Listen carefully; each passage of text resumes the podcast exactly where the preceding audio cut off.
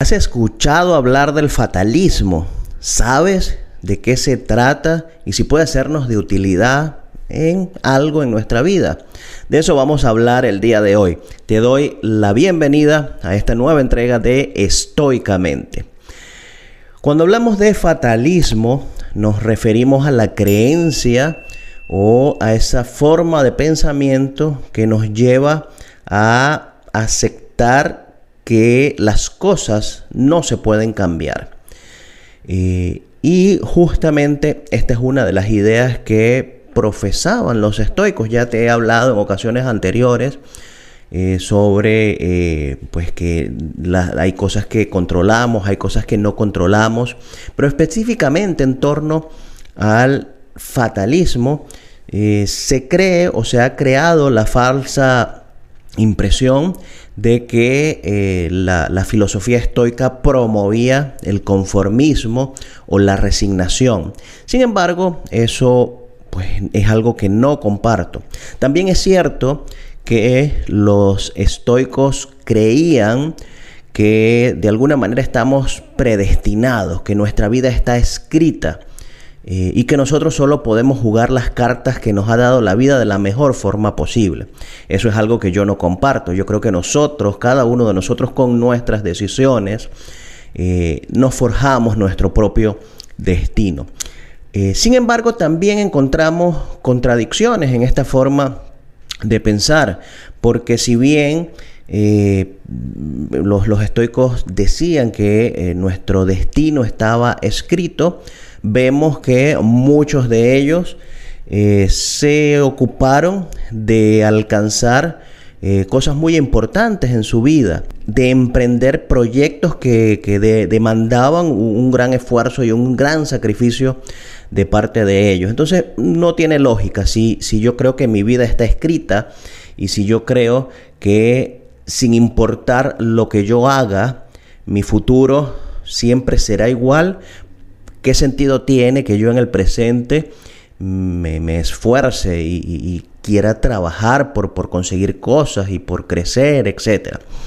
Eh, pero entonces mm, tendríamos que, para entenderlo, revisar cómo aplica esto al pasado, al presente y al futuro. Eh, porque esto nos da a entender que entonces los estoicos eran fatalistas con respecto al pasado, con respecto al presente y no así con respecto al futuro, a pesar de que creían que el, nuestro destino estaba ya escrito o dictado. Eh, pero ya eh, nos moveremos a ese punto para entender entonces qué era lo que pasaba allí. Eh, pero esencialmente entonces decían que debemos ser fatalistas con respecto al pasado, porque efectivamente las cosas que han sucedido no podemos cambiarlas. Eh, entonces cuando nosotros intentamos cambiar cosas que ya han sucedido o cuando eh, caemos en actitudes de lamentaciones, de reproches, eh, de arrepentimientos, eso mermaba nuestra serenidad, nuestra tranquilidad y por supuesto nuestra efectividad personal. Y cuando se trata de hechos del presente, es decir, hechos que están ocurriendo ahora mismo, eh, sucede igual. Nosotros no tenemos ningún control sobre las cosas que están sucediendo en este momento. Entonces, recalcamos acá la idea fundamental de que debemos ocuparnos solo de aquellas cosas que sí podemos controlar, que esencialmente es nuestro comportamiento y nuestra respuesta a esas cosas o esos acontecimientos que van sucediendo. Ahora, ¿qué pasa con respecto al futuro? Eh, con respecto al futuro, eh, siempre los estoicos creyeron o profesaron la idea de que debemos trabajar para ser mejores personas, de que debemos trabajar eh, para ser lo que ellos llamaban una persona virtuosa, que se mueve en torno a la virtud.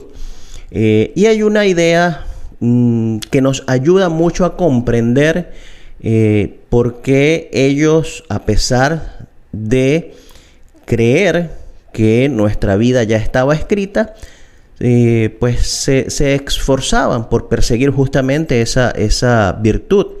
Eh, existe lo que se llama los indiferentes preferidos y los indiferentes no preferidos. Eh, ¿Qué es esto? Por ejemplo, obviamente la riqueza es preferible a la pobreza, la salud es preferible a la enfermedad, eh, el placer es preferible al dolor, etc. Entonces ellos decían o promovían o profesaban que podemos perseguir esos indiferentes preferidos siempre y cuando nuestra felicidad, nuestra serenidad no esté atada a esas cosas. Es decir, si yo quiero fama, ¿para qué quiero la fama? Este, puedo aprovechar la fama para eh, de alguna manera tener influencia en la sociedad, de hacerla eh, mejor para las personas que conviven allí. Entonces eso me hacía una persona virtuosa, eso me hacía una una mejor persona y en ese sentido estaba bien buscar la fama. Igual con el dinero, con la salud, con el placer, etc.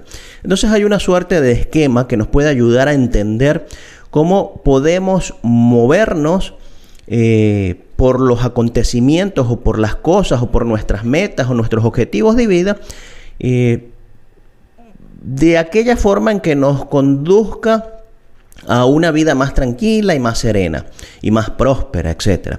Entonces, mm, parte de hacernos la pregunta, ¿esto que voy a hacer me hace una mejor persona o me hace una persona virtuosa?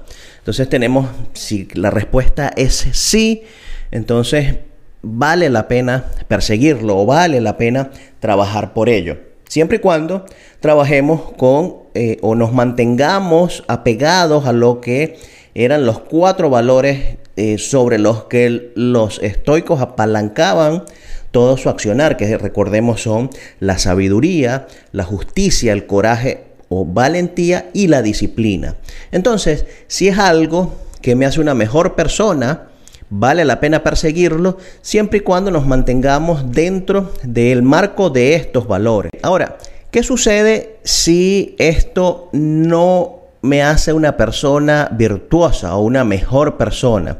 Aquí entonces discriminamos si es un indiferente preferido o un indiferente no preferido. Entonces, indiferente preferido, como eh, la fama, como el dinero, como el placer, etcétera sí podemos perseguirlos siempre y cuando no entren en conflicto con estos cuatro valores que te mencioné hace un instante. Sabiduría, justicia, eh, valentía y o coraje y disciplina.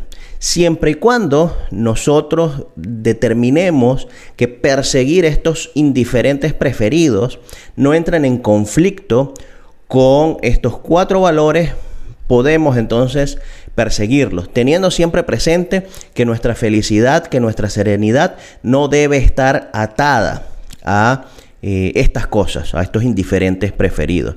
¿Por qué?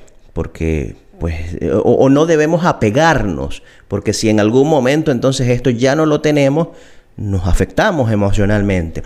Y en el caso de los indiferentes no preferidos, como la pobreza, la enfermedad, este, el dolor, etcétera.